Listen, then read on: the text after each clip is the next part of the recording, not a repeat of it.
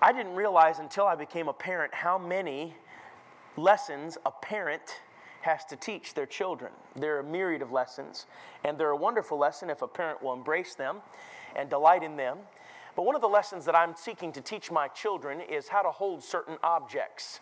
I want my boys to learn how to hold certain objects. They just uh, won uh, enough prizes at, at, the Culver's restaurant to be able to get a, a, football. And so we've been tossing the football around lately. And uh, I want my boys to know how to hold a football. I want them to be able to be versatile at several different sports. And uh, I want them not to be a, a fifth wheel when they're on a team, but be an asset not a liability. So I want them to learn how to hold a football as well as several other different balls, how to pass it, how to put their fingers on the laces and get a good spiral and hit their target. I want my boys to know how to hold a gun we believe in guns at our house, and we have guns, and we shoot guns, and, and uh, I want my boys to be able to be a dead shot aim. I'm trying to teach them to love God and hate the devil and be a good aim because you just never know what'll happen.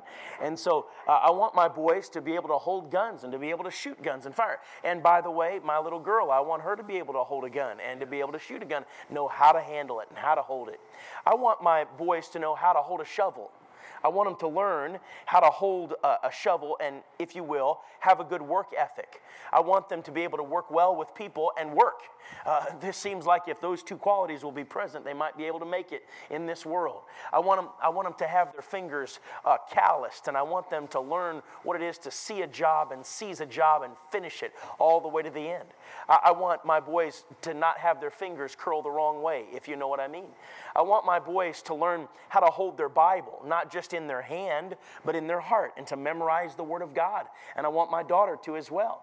Uh, I want my children to know how to hold the Word of God reverently and with respect and with great decency and honor.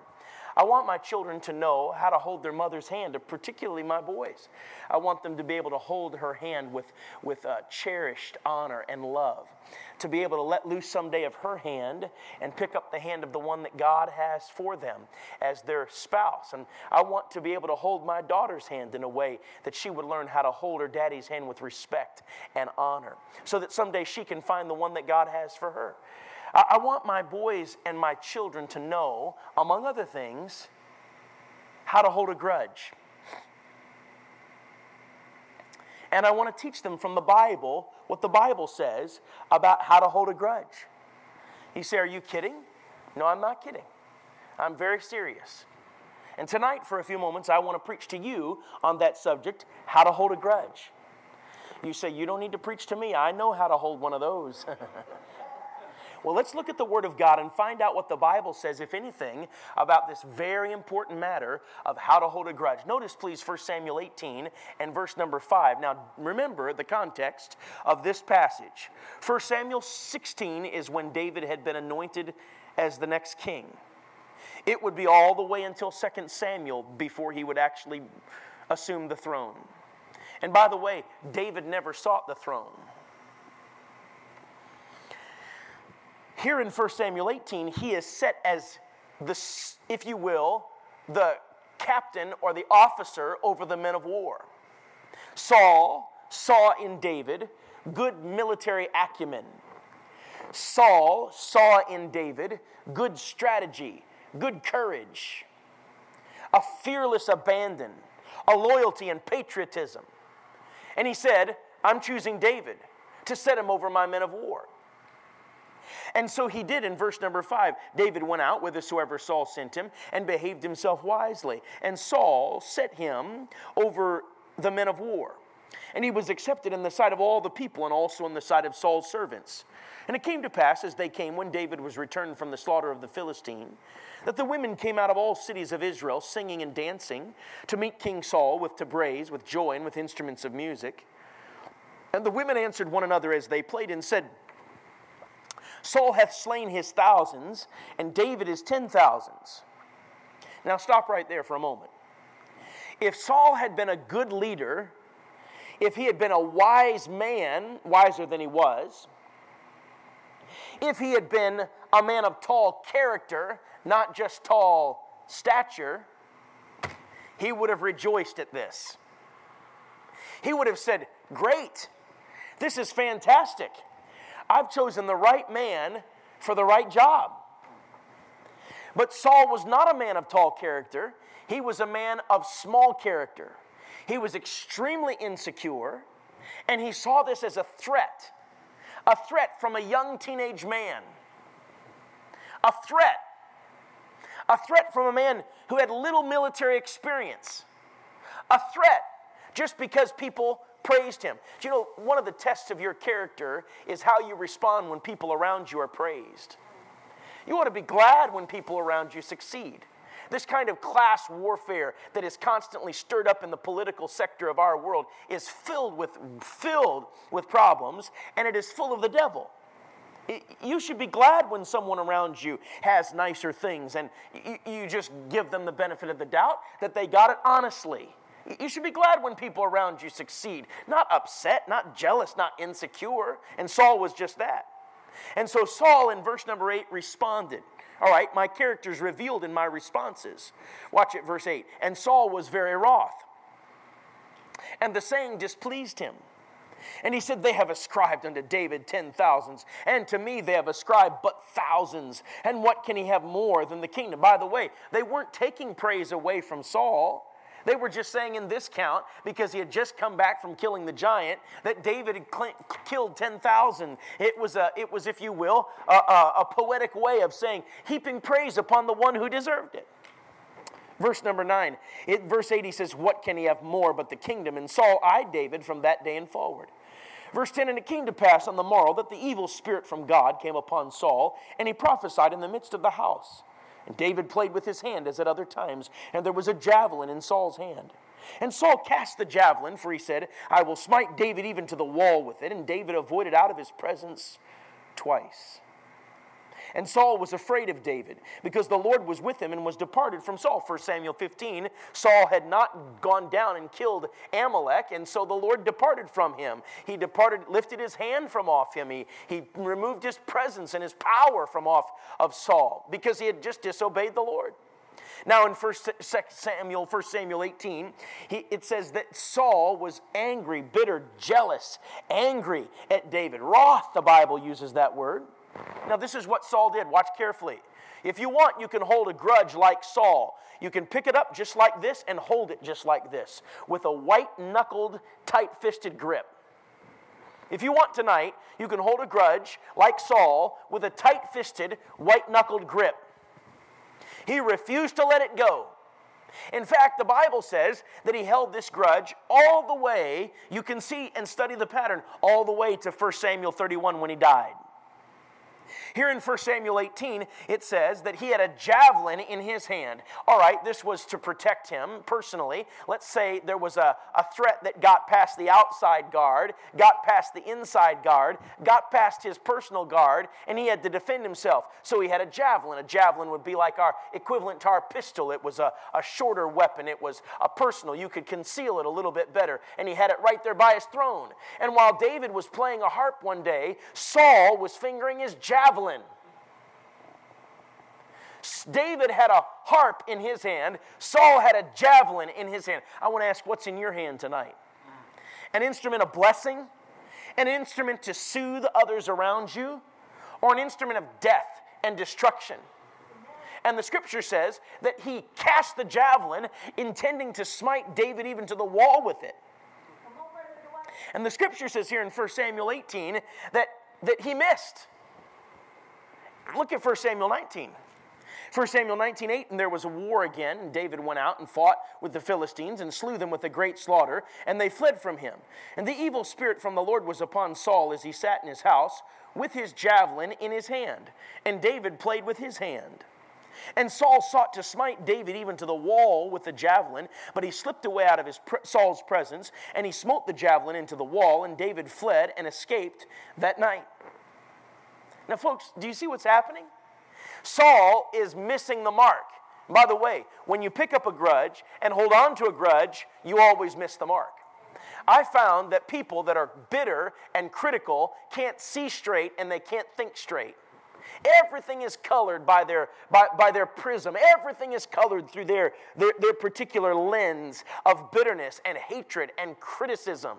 And they can't see straight and they can't think straight. They can't see straight about their family, about their job, about church, about God, and it gets worse and worse the longer they hold on to it. And such it as such was the case with Saul. He was he was missing the mark. Well, you will miss the mark if you're trying to aim with a weapon and you got something else in your hand. He's got a grudge in his hand along with the javelin. And he can't, you can try, try to aim some, with a gun and, and something else in your hand at the same time. You can't do that. Try with something else in your hand to hold on to a bow and aim. You can't do, try, try, try your, your luck at a spear and, and the target and the bullseye and throw the spear with something else in your hand. You can't do it. You'll miss the mark every time. He's batting zero. And don't you know that, that, that uh, while he's doing this, he's doing it based entirely upon a perceived wrong? David never assumed the throne. He never sought the throne. He never tried to usurp the throne, never once. But Saul always took it that he was. He was always insecure towards David. In fact, he had David marry his daughter Michal. Made him marry his daughter Michal, not so that he could have a good son in law, but so that he could kill David and use Michal, his own daughter, as a pawn against David. Think of the drama in that household. My, what trouble. Why? Because Saul picked up a grudge and he refused to let it go. The scripture says he was trying to kill him. Michal tried to uh, harbor, uh, harbor David and, and, and protect him as a good wife would. And Michal loved David, but, but it wasn't going to happen. And a- angry Saul came down upon his daughter, came down upon his son because Jonathan took sides with David. I mean, look, Saul just about destroyed everything that he had that was dear to him because he refused to let go of the grudge. Amazing. Amazing. And it was based entirely upon a perceived wrong. Look at 1 Samuel 24. Quickly, 1 Samuel 24. It says in verse 1 And it came to pass when Saul was returned from following the Philistines that it was told him, saying, Behold, David is in the wilderness of En Gedi. then Saul took 3,000 chosen men out of all Israel and went to seek David and his men upon the rocks of the wild goats. And he came to the sheepcotes by the way, where was a cave, and Saul went in to cover his feet, and David and his men remained in the sides of the cave. And the men of David said unto him, Behold, the day of which the Lord said unto thee, Behold, I will deliver thine enemy into thine hand, that thou mayest do to him as it shall seem good unto thee. Then David arose and cut off the skirt of Saul's robe privily. And it came to pass afterward that David's heart smote him, because he had cut off Saul's skirt. And he said unto his men, The Lord forbid that I should do this thing unto my master, the Lord's anointed, to stretch forth mine hand against him, seeing he is the anointed of the Lord. So David stayed his servants with these words and suffered them not to rise against Saul. But Saul rose up out of the cave and went on his way. Think of verse number seven, the power of it. If I were you, I'd mark it. It's so powerful. David stayed his servants. That means he hindered, he kept back his servants with these words and suffered, did not allow them. He suffered them not to rise up against Saul, but Saul rose up out of the cave and went on his way. Think of it. Self restraint is one thing, but to restrain others who are running and hiding like a hunted dog, David has great leadership. And with his words, he convinces his men don't do this. This would be a foolish thing. My, what a blessing. And notice verse 8 David also arose afterward and went out of the cave and cried after Saul, saying, My Lord the king. And when Saul looked behind him, David stooped with his face to the earth and bowed himself. And David said to Saul, Wherefore hearest thou men's words, saying, Behold, David seeketh thy hurt? Behold, this day thine eyes have seen how that the Lord had delivered thee today into mine hand in the cave, and some bade me kill thee, but mine eyes spared thee. And I said, I will not put forth mine hand against my Lord, for he is the Lord's anointed. Moreover, my father, see, see the skirt of thy robe in my hand, for in that I cut off the skirt of thy robe and killed thee not, know thou and see that there is neither evil nor transgression in mine hand, and I have not sinned against thee, yet thou huntest my soul to take it. The Lord judge between me and thee, and the Lord avenge me of thee, but mine hand shall not be upon thee. As saith the prophet of the proverb of the ancients, wickedness proceedeth from the wicked, but mine hand shall not be upon thee. After whom is the king of Israel come out? After whom dost thou pursue? After a dead dog, after a flea? The Lord Lord therefore be judge and judge between me and thee, and see and plead my cause, and deliver me out of thine hand. David said, Look, I'm not trying to con- I'm not trying to take your throne. and You're coming and hunting me. I'm sitting as the innocent party. I've defended you. I could have killed you just now, and I didn't kill you. Wow. Notice Saul's response, verse 16. And it came to pass when David had made an end of speaking these words unto Saul, that Saul said, Is this thy voice, my son David? And Saul lifted up his voice and wept. And he said to David, Thou art more righteous than I, for thou hast rewarded me good, whereas I have rewarded thee evil. Hmm. It was based entirely upon a perceived wrong. Do you know if you hold on to a grudge like Saul, you're going to bat zero because you're going to miss the mark all the time. You're going to harbor in your hand and in your heart a desire to get even and a desire for revenge, something that is completely secluded as the Lord's responsibility. You're going to you're going to cause unnecessary hurt in your family and in the lives of those around you. And here in 1 Samuel 24, you're going to show it to be based entirely upon a perceived wrong. Look at 1 Samuel 26. Something very similar happens. You see, Saul wept and he cried in the presence of David, but it was because Saul was good at cheap, shallow confession and not real repentance. Look at 1 Samuel 26, verse number 5. And David arose and came to the place where Saul pitched. And David beheld the place where Saul lay, and Abner the son of Ner, the captain of his host. And Saul lay in the trench, and the people pitched round about him. Then answered David and said to Ahimelech the Hittite and to Abishai the son of Zeruiah, brother to Joab, saying, Who will go down with me to Saul to the camp? And Abishai said, I will go down with thee. So David and Abishai came to the people by night, and behold, Saul lay sleeping within the trench, and his spear stuck in the ground at his bolster. But Abner and the people lay round about him. Then said Abishai to David, God hath delivered thine enemy into thine hand this day. Now therefore let me smite him, I pray thee, with the spear, even to the earth at once, and I will not smite him the second time. Abishai always had his finger on the trigger. And David said to Abishai, Destroy him not, for who can stretch forth his hand against the Lord's anointed and be guiltless? Now, stop for just a moment. I want to pause and address something. There has been in some of our Bible believing Baptist churches a misuse of that verse. That the Lord's anointed is the preacher, and I believe that the Lord's anointed is the preacher, just in case you're wondering. The Lord anointed the preacher in the Bible, He anointed the priest, He anointed the prophet, He anointed the king. All of them were anointed. This was a principle of leadership that David grabbed hold of. But the abuse of this has, in some cases, in the last 30, 40, years, has said, you can't ever speak against the preacher. You can't ever talk to him. You can't ever approach him. He's high up on a pedestal. He's never approachable, and he can do and say whatever he wants to, and he gets a free pass. That's not true. That's an abuse of this power. The preacher does have accountability and he's accountable to the congregation. And any good preacher, like the one that you have, would open himself up to that. He would be glad for input. He would be glad for people to come and say, if you see something where I'm veering off, you show me. And, and, and by the way, if you see the preacher going into doctrinal error, you are duty bound and Bible bound and by your conscience and by the Spirit to come speak to him and begin to address the matter. It was wrong for people in the pew to let the preacher just go pele mele with immoral, immoral activity, with unethical financial activity, and, and or with doctrinal error. It's wrong. So the preacher's not unapproachable. That's a foolish misrepresentation of this principle. But hear me just because a truth has been abused does not mean it should be discarded. Let me say it again. Just because a truth has been abused does not mean it should be discarded. And here in this passage in 1 Samuel 26, he says it again. He says, Look, he says, I, am not going to lift up my hand against the Lord's anointed. Why, why was that in the Bible? I'll tell you why. Because David is giving us an example of submission to authority. And even though authority was wrong, and even authority, though authority was doing what they ought not do, and even though authority should have, uh, should, should have done things differently, David still said, I am in submission to authority, and I'm not going to be the one to remove them. The Lord can take care of that. Do you see it? And David was not, everything Saul was in this instance, David was not. David was not going to hold a grudge.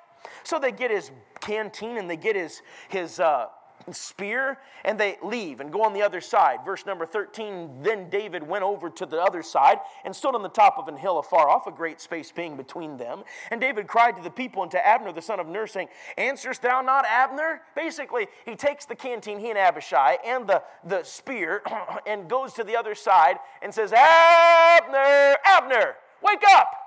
And Abner says, comes to, God had let him come out of his deep sleep. What, what, what, what? Abner, where is the king's cruse of water? And where is his spear? Abner, you've been sleeping on the job. Abner, you could be replaced by a computer. Abner. and, and, and what is happening? Now Abner wakes up and he says, Oh, yeah, what, what? And they look around and David says, Hey, King Saul, I could have killed you just now. I was standing right over top of you. But I didn't. Verse number 21 Then said Saul, I have sinned. Return, my son David, for I will no more do thee harm, because my soul was precious in thine eyes this day. Behold, I have played the fool and have erred exceedingly.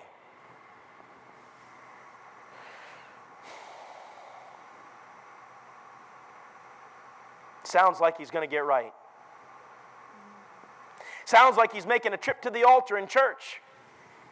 Hey, we can be hopeful that maybe God's doing something in Saul's heart, and God was. But Saul was still so good at cheap, shallow repent, or confession, he had never really got hold of real, genuine repentance after he had walked away from the Lord.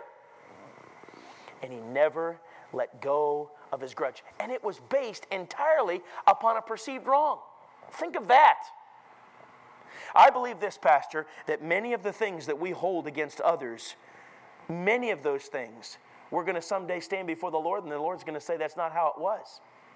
My dad called me one day and said, Son, you're preaching down there in Macon, Georgia. I had a great uncle that lived down in Gray, Georgia. Would you see if you can go see some things about him, find his grave, see where he lived, that sort of thing? I said, Sure, Dad, I'll, I'll try to do it. So I got up the next morning early, about six or seven o'clock, and I went to the place in town that I thought I could get the most information the fastest. McDonald's.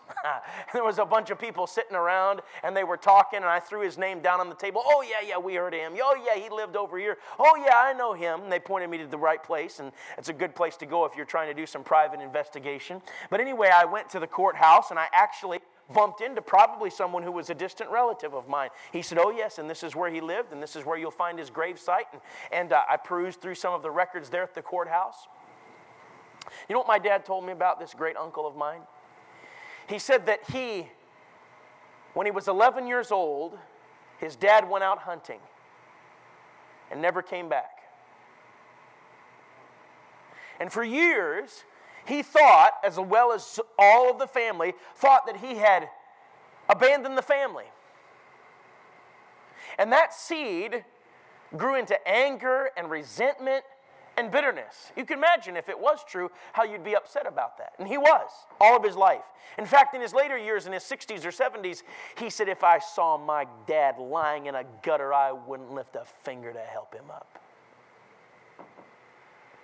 Well, one day, he was with his friends in one of these restaurant booths in a restaurant that would have a radio in each booth. And he heard the radio announcer come on with breaking news that a fisherman had been fishing over in a certain area of that area of Georgia, and he'd gotten his line all tangled up in the branches.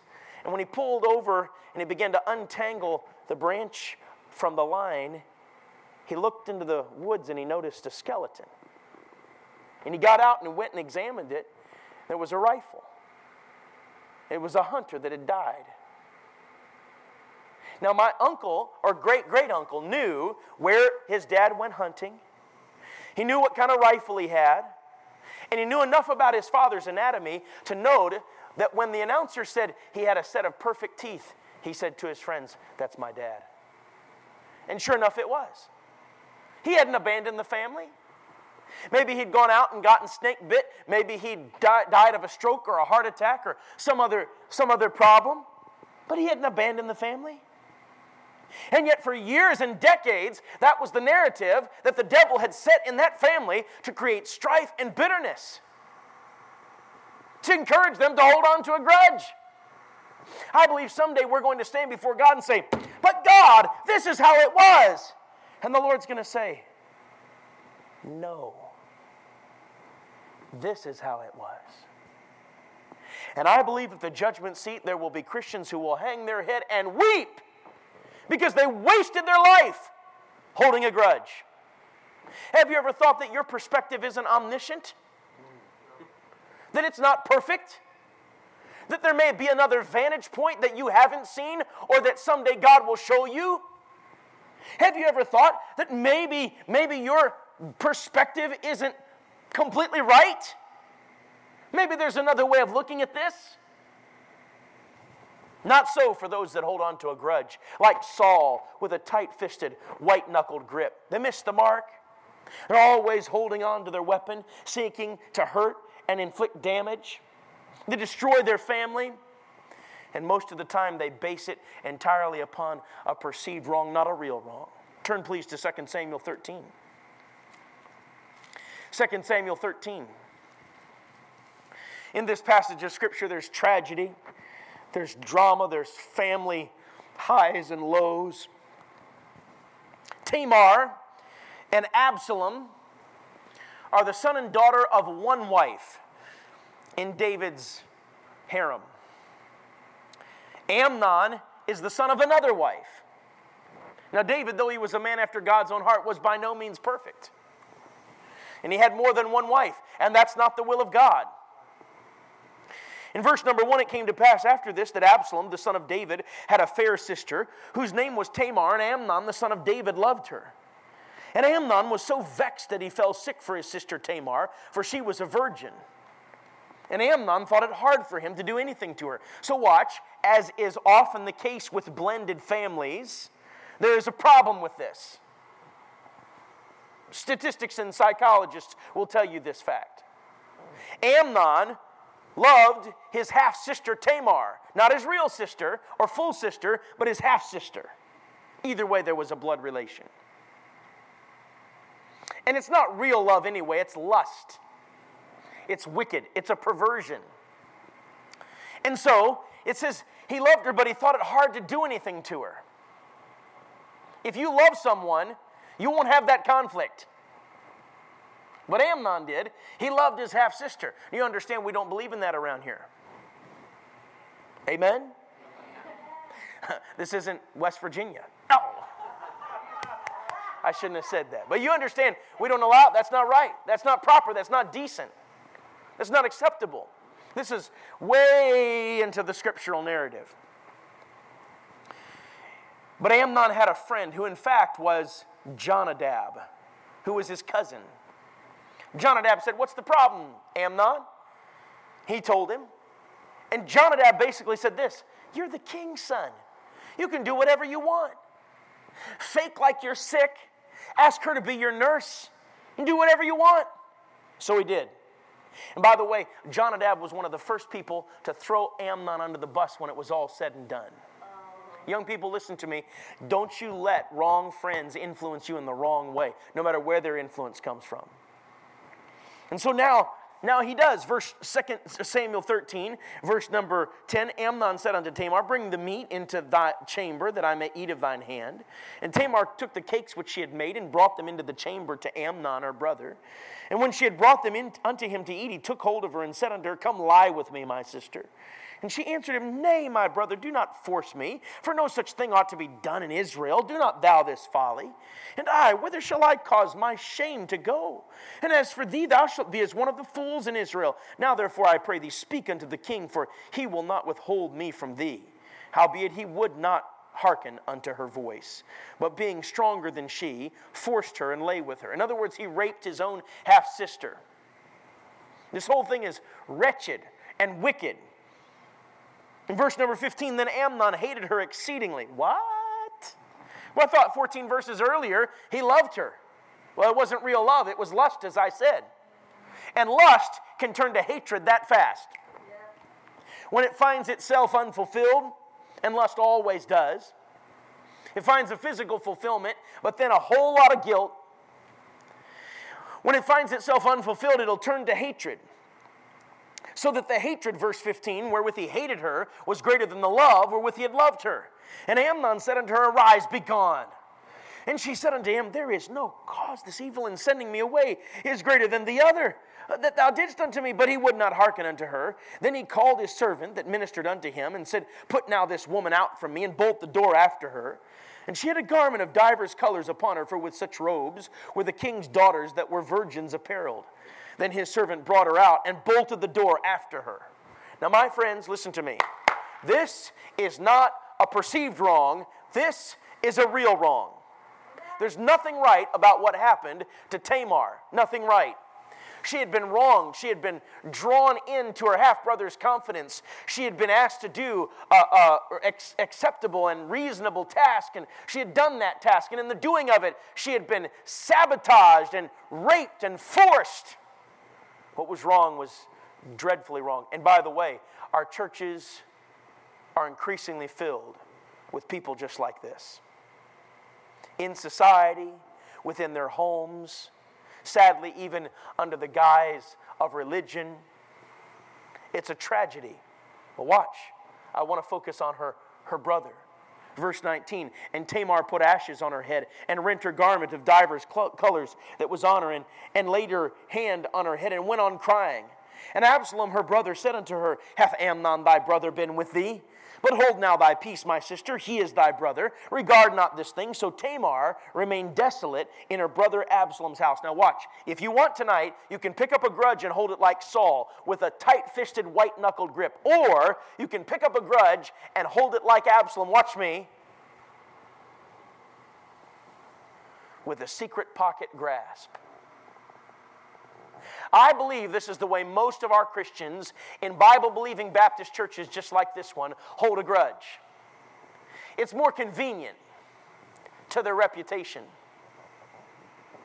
it's less conspicuous or obvious. They can hold on to a grudge in their left hand and in their left pocket and go around during handshake time and fellowship time on Sunday morning, and nobody will know the better. I believe there may even be some here tonight who are holding on to a grudge like Absalom with a secret pocket grasp. Smiling, shaking hands, acting like everything is fine, when down deep there's a hurt and a wound that instead of bringing it to God, they're nursing and never letting it heal. Now, folks, listen to me. It's not a sin to be hurt, it's human to be hurt. And it's impossible to live in this world without being hurt. But it is possible to live in this world without harboring hurt. It's not a sin to be hurt, it is a sin to harbor hurt.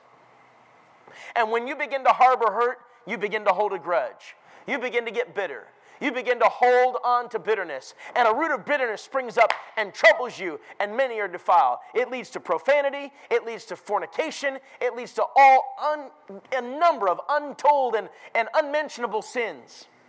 When you harbor a grudge, when you harbor hurt, some of you have been harboring the ship of hurt in your harbor for too long and in your heart for too long. You need to put some TNT on it, send it out into the bay, and blow it up. Give it to God. Lay it at the foot of the cross. Quit harboring that hurt. Put a ban and a blockade and, and a, a, a, a forbidden sign on your harbor. No, no, we'll not allow you. You turn your ship around and get out of here. That's what needs to happen in the hearts of God's people. Watch this forward motion will forever be stopped until bitterness is dealt with. Forget about it. Forget about any blessing of God. Forget about play, praying for the blessing of God. Forget about seeking the blessing of God. Forget about uh, singing about the blessing of God until you deal with that bitterness. Some people hold on to that hurt for months and years, and sadly, decades. Christians who've been forgiven the greatest thing of all the world, all of their sin, past, present, and future. And you can't forgive someone for something that they've done against you? You refuse to let it go? You refuse to lay it at the cross. You say, preacher, if I do that, then I'm if I forgive, then I'm saying that there that no sin ever happened. No, that's not what you're saying at all. If you forgive, you're saying that a sin happened, that an offense was committed, but you're saying, I'm bigger than that, and I've got a God that's bigger than that, and I can trust him even through this, and I'm gonna lay it at the cross.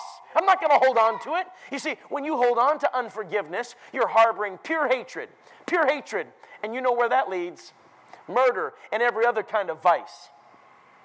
Unforgiveness is pure, unadulterated hatred. Don't call it anything else. Don't harbor it and mince words with it. It needs to be let go. Some of you need to let go of some things in your family. Some of you need to let go against some things, some things of, against some former members of this church. Some of you need to let go uh, of some things that have happened to you that have been done by people that are unsaved. Some of you need to let go of some things that are have, were done to you by people that have now died. Some of you need to stop being bitter at God. Not that God needs forgiveness, but some people are so angry and so stewed in their hatred that they have leveled their hatred against God because they think if He were really God and He were really good, He could have prevented whatever happened. So, some of you need to let go of bitterness against the situation. How about it? You're just going to go on day after day, week after week. How, how's it helped you? How's it drawn you closer to Jesus? How's it made your song sweeter? How's it made your prayer life better? How's it helped you become a better soul winner? How's it helped you help someone else? Hey, let me help you. Let me help you. I'm, I'm going to come pray with you at the altar. Let me help you. What's going on? Oh, I'm just bitter. Oh, let me tell you how to deal with that bitterness. Hold on to it, brother. Hold on to it. Hold on to it. Just harbor it deep in your heart. Don't let go of it. I mean, if you can, give them a dirty look or just don't even talk to them. Give them the silent treatment. That'll help you. All right, stay at the altar till you're done. I don't think that's a very good personal worker to choose from. So, so it hasn't helped you at all, if you're honest. And it didn't help Saul, and it didn't help Absalom, not at all. Absalom held on to it. Notice verse 21. But when King David heard of all these things, he was very wroth. Now, time out. Was it right? Think before you answer in your mind. Was it right for David and Absalom to be angry at this? Of course it was. Is it right to be, to, to be uh, apathetic towards rape? Towards incest? No. That should anger you. But neither David nor Absalom channeled their anger in a proper way. David got angry and then apparently forgot about it or didn't do anything about it. Absalom got angry and never forgot about it. He put it in his pocket and never let it go. Verse 22 And Absalom spake unto his brother Amnon, neither good nor bad. For Absalom hated, hated Amnon because he had forced his sister Tamar. You would understand why he would. But you know what he did? He gave him the silent treatment. you should see. I, someday I might write a book on my view from the platform. Because some people don't think that the preacher sees it. The preacher sees everything that goes on. If I'm preaching, I see when somebody over here on this side rubs their nose. I see when somebody on this side is sleeping. I see when the wife of someone on this side is sleeping, elbows the guy that's sleeping. well, the preacher sees everything while he preaches, isn't that right? He's watching everything. He's preaching his message, but he's watching everything. Some people act like the preacher doesn't see anything. I was preaching in New York, and there are some people that came in the back a, a wife and, uh, excuse me, a mother and her daughter, and they had popcorn and peanuts. I thought, am I a sideshow? what in the world? I mean, it was like, you've got to be kidding me. I see everything from the, I, I see everything that goes on. Some teenagers think that the preacher doesn't tell when they're looking at their phone and on Facebook and Twitter and Instagram and Snapchat and playing video. I know that. I can tell the difference between a kid, even if I don't see the phone. I can see the glow on your face and I can see that you're not looking at the verses. When I say look at the verses, you're all concerned. I can see all that. And, and, some people think the preacher doesn't see. And sometimes when I come into a, uh, into a church service, this is what I see. In the pew or in the foyer or in the spirit of the church, I see one person over here. I mean, it's like the fighting Irish against Ohio State. I mean, they're just ready and fast at it, hard at it. I mean, ready to throw down. Some people are like this. I come into a church and folks are like this. I mean, they're not talking to each other. Now, I'm not talking about third graders. I'm not talking about the nursery. I'm talking about full grown adults. Nobody can accuse us Baptists of not knowing how to fight. We know. And if, if, we don't, if we don't have something to fight about, we'll make something up. but the fact is, sometimes, in fact, more often than not, we're fighting about the things we shouldn't be fighting about and not fighting about the things we should be. Yes. Should be ashamed. The silent treatment for two full years. I said, How's it going with your brother? I don't know. I haven't talked to him in two full years. Okay, time out. I'm not the sharpest crayon in the box, but if that's the case, something's not right. How's it going with that, uh, that uh, preacher of yours? I don't know. I haven't talked to him in a long time. I don't talk to him. Come to church, sit, listen, get out before he gets out. Leave during the closing prayer. Really? That's how shallow your Christianity is? Something's bad wrong with that.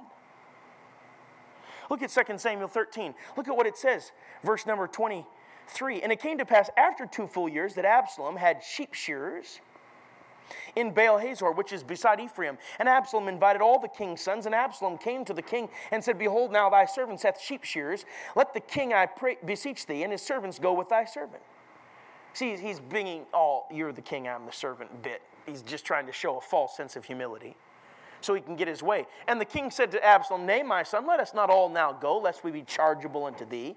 And he pressed him, howbeit he would not go, but blessed him. Then said Absalom, if, if not, I pray thee, let my brother Amnon go with us. And the king said unto him, Why should he go with thee? So apparently David knew there was a rift between the two. I mean, I'm sure it was rippled all throughout the throne and all throughout the palace. And he asked the question, Why should he go with thee? But Absalom pressed him, verse 27, that he let Amnon and all his king's sons go with him. Now Absalom had commanded his servants, saying, Mark ye now when Amnon's heart is merry with wine. And when I say unto you, Smite Amnon, then kill him. Fear not. Have not I commanded you? Be courageous and be valiant to carry out this murder. and the servants of Absalom did unto Amnon as Absalom had commanded. Then all the king's sons arose, and every man gat him up upon his mule and fled. They were valiant and courageous enough to carry out the murder, but then they got on their, their, their vehicle and fled to town. You don't have to flee if you're doing what's right. But what had motivated it? Amnon, Absalom holding on to a grudge. He said, Well, it wasn't right for Amnon to rape his sister, his half sister. That's true. And he was just getting, he was just getting just due for his deeds. That's true. He was say he was reaping what he'd sown. That's true. But it wasn't Absalom's responsibility to bring in the harvest. It wasn't Absalom's responsibility to exact the vengeance, but somebody that's holding on to the grudge, the longer they hold on to it, the more they think it is their responsibility. Are you holding on to a grudge so that nobody sees it? Just because nobody sees it doesn't mean it's not there. Just because nobody sees it doesn't mean you, you, you have a right to carry it. We're not talking about concealed carry grudges here. That's exactly what it is. Who is this man? Who is this man lying in a pool of his own blood? Who is it? Oh, Preacher, I think that's Amnon. Amnon, the one that raped his half sister Tamar? Yes, Amnon, the king's son? Yes. And who carried this out? Well, Absalom was behind it all. Absalom, the one that had carried. I wonder, I wonder what your grudge is going to lead you to do. I wonder what holding on to your grudge will cause you to someday do. Let loose of that grudge and then pick up a pistol. Let loose of that grudge and pick up your phone and just let it all vent out on social media. For shame that we do this and still claim to know Jesus as our Savior. Ought to be ashamed if we do. Years ago, I was preaching in North Georgia. There was a man there who came to me after the service. He said, Brother Dwight, let me tell you a story. He said, Years ago, he said, I was a nominal Christian at best, if I even was a Christian. My wife and I weren't faithful. We had a trouble with one of our sons. He was an adult son. He was living at home. He wasn't honoring us. Staying out way late at night, and he was hanging around with the wrong crowd, getting involved in drugs and alcohol, and only the Lord knows what else. So one day, my wife and I, one night, we were about ready to retire, and my wife was standing at the kitchen. And he said, he said, I, I was standing right down the hallway, right by the bed. All of a sudden, lights turned in to the driveway. Next thing I know, we heard a, a door shut. Then the door opened, and my wife screamed, He's got a gun! He's got a gun! It was my son. Bam, bam, bam, bam, bam, bam! Several shots were fired. One grazed my wife. One came down the hallway and lodged inches from my heart. He said, Whatever I needed to settle with God, I settled it in the ambulance on the way to the hospital. He said, And I got squared away with the Lord. He said, they removed the bullet and they did immediate surgery. He said it was just inches. The doctor said it was if it was just inches more, it would have killed me. He said, and after it was all said and done, charges were leveled, and my son went to jail. because he'd been involved in other things that were dreadful. He said, having gotten right with God, now a whole new world opened up. I began to minister to the people in jail and found out that not only were there people in jail, but there were families that were affected by their jail time. He said, and I would go minister to these men in jail and find out about their families. God opened up a whole new world for me and, and a ministry for me. He said, but every day when I emptied my pockets, I'd take out my wallet and my keys and my change and the remainder of that bullet. He said, I'd put it there on the dresser, and every morning when I'd put my belongings in my pocket, I'd put that bullet in my pocket. He said, years had passed, and my son was still serving his jail sentence. And he said, I was driving down the road one day, and the Holy Spirit said, Pull over into this little dock area by the lake. I did. He said, Get out. I did. He said, I want you to walk down to the end of that dock. And I did. And the Lord said, Down at the end of that dock, now, son, you've held onto that bullet long enough. You've looked at it and let those memories flood through your mind long enough. He said, I want you to take it from your pocket and I want you to get rid of it and throw it in the lake. He said, I reached down and felt that familiar weight in my pocket. I took it out, I held it in my hand. And after I prayed a prayer to God, He said, I threw it as far as I could, never to see it again. That's what some of you need to do with the grudge. Tonight, take your Bible and turn to one final passage Acts chapter number 7. Acts 7, and we're through. Acts 7, and we're through.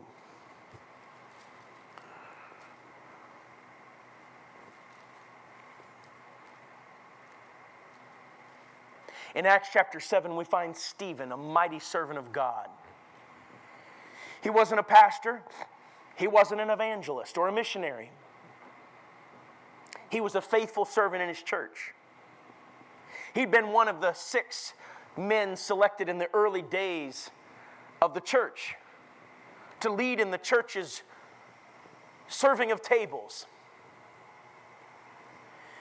He was standing for what was right, and the Sadducees and the Pharisees started to give him problems, just like the religious leaders of Jesus' day gave him problems. And the problem arose when Jesus said, Destroy this temple, and in three days I will raise it up.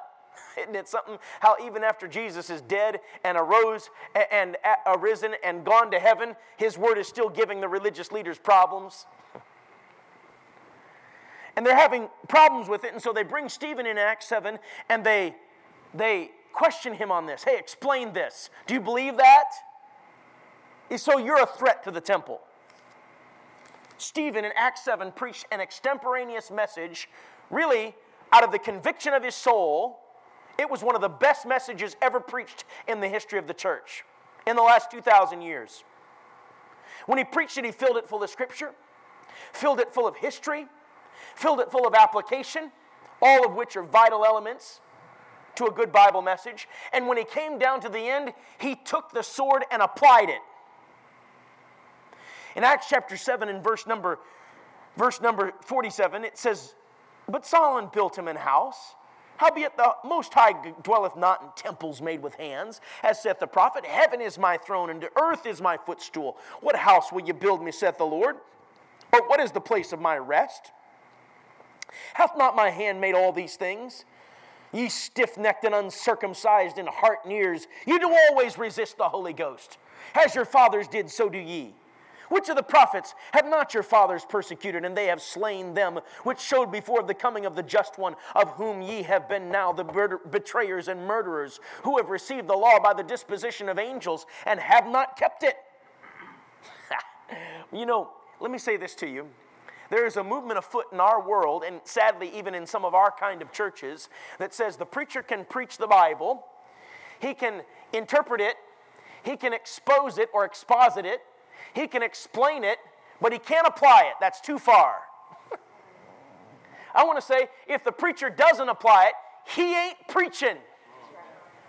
It's his job to apply it. This is not a sword set under glass as a museum piece that we all gather around every service and say, Ooh, ah, isn't that a beautiful, beautiful instrument? This is the sword of the Spirit. It's to be unsheathed from its scabbard and it's to be pierced. It's to cut. It's to wound the enemy. It's to cut out the cancer. And if Stephen had just historically explained things, if he had just exposited the word, if he had just if he had just illustrated it and not applied it, he would have lived a long life. But because he applied it, he got right there under the skin of those who were his enemies. And sometimes when I read Stephen, I say, Boy, am I a wimpy preacher. Ye stiff necked and uncircumcised in heart and ears, always resisting the Holy Ghost, betrayers and murderers of the just one. Whew! He turned the heat way up on the oven. Verse 54 When they heard these things, they were cut to the heart, and they gnashed on him with their teeth. But he, being full of the Holy Ghost, looked up steadfastly into heaven and saw the glory of God and Jesus standing on the right hand of God, and said, Behold, I see the heavens opened, and the Son of Man standing on the right hand of God. Then they cried out with a loud voice and stopped their ears and ran upon him with one accord and cast him out of the city and stoned him. And the witnesses laid down their clothes at a young man's feet whose name was Saul. And they stoned Stephen, calling upon God and saying, Lord Jesus, receive my spirit. By the way, he did see Jesus because the Bible record says it. He saw Jesus standing, which is the first time that we know of that Jesus stood after he had sat down and finished his work. He's standing to honor, to revere, to respect the very first martyr, the first of millions who would lay down their lives and shed their blood for the Lord Jesus Christ. Now, can I just go out on a limb right now and say, no one in this room has suffered like Stephen. No one here has been hurt like Stephen. And yet, look at the last words he said, verse 60. And he kneeled down and cried with a loud voice, Lord, lay not this sin to their charge. And when he had said this, he fell asleep. If you want tonight, you can hold on to a grudge like Saul with a tight fisted, white knuckled grip. Or you can hold on to a grudge like Absalom with a secret pocket grasp. Or you can, like Stephen, with honor and Christianity, and like Jesus, hold on to a grudge like this with open handed grace. You say, Preacher, seriously? You can't hold on to anything like that. That's right. And it's time for some of you in this room to let go. Your marriage will be the better for it. Your family will be the better for it. Your children will be the better for it. This church will be the better for it. The country will be the better for it. The cause of Christ will be the better for it. Souls in your sphere of influence who are slipping and dying and going to hell and who will go to hell unless you let it go would be the better for it. Open handed grace. Open handed grace. Open handed grace. You say, when? Right now. You say, how? With the help of God. You see the why? You see the what? You see the where? Right here. It was December 7th, 1941 a day the president would say would live in infamy. Little did we know as Americans that on that day, a Japanese sneak attack would be launched against our American naval forces in the Pacific. Early in the early morning hours, Mitsuda Fuchida, the leader of the attack, would send along with 300 men, he would come off of a Japanese aircraft carrier fleet come down over the island of Oahu and drop their bombs and torpedo bombs and nearly destroy America's fleet in the Pacific. This was the day he'd lived for. Mitsuda Fuchida, all his life, had lived for an opportunity to die and kill for the emperor. And now this was the crown jewel of his military career. They, along with several others, made it back to the Japanese aircraft carrier fleet, and they were able to make out of reach of the American arm of justice. He would also be at the Battle of Midway and fight at other battles. He nearly escaped death at the Battle of Midway. At the end of the war, he found himself going back to his family farm in Osaka, Japan, and he found his life fairly unfulfilled. Mitsudo Fuchida was his name. The day that that attack came, news spread to America and came to the West Coast in California, where there was a young recruit that was peeling potatoes in a military kitchen, and he heard of the attack, and he took a potato and threw it against the wall. He said, We'll kill you, you dirty Japs. And from that moment forward, there was a growing hatred in his heart towards the Japanese. He was Jacob DeShazer Jacob DeShazer was one of the Doolittle raiders that would fly in a risky raid over Japan and over even into China, where Japan had territory, and he would have his, his, his vehicle or his plane shot down, and he would be taken into a Japanese POW camp. There in that Japanese POW camp, his hatred for the Japanese did nothing but increase. They would ration food, if you wanted to call it, that. They would beat him on several occasions, and his hatred just boiled. But toward the end of the war, the Japanese realized that the Americans were going to best them. And so they began to show some leniency, some leniency to their prisoners, which included allowing them books to read. One day, a book dropped into Jacob DeShazer's cell with which he was familiar. He had a praying mom back home the book was a little New Testament. He took that New Testament and he opened it and he began to turn its pages and he read it through in three weeks. And through his scrawny, emaciated figure, he started again. And the second time through, God smote Jacob DeShazer with conviction and he fell down in his Japanese cell and he got saved. You know what God did? God changed his heart of hatred to a heart of love and he saw these Japanese soldiers with pity. The war ended the, after the drums, bombs were dropped. Japan let their prisoners go.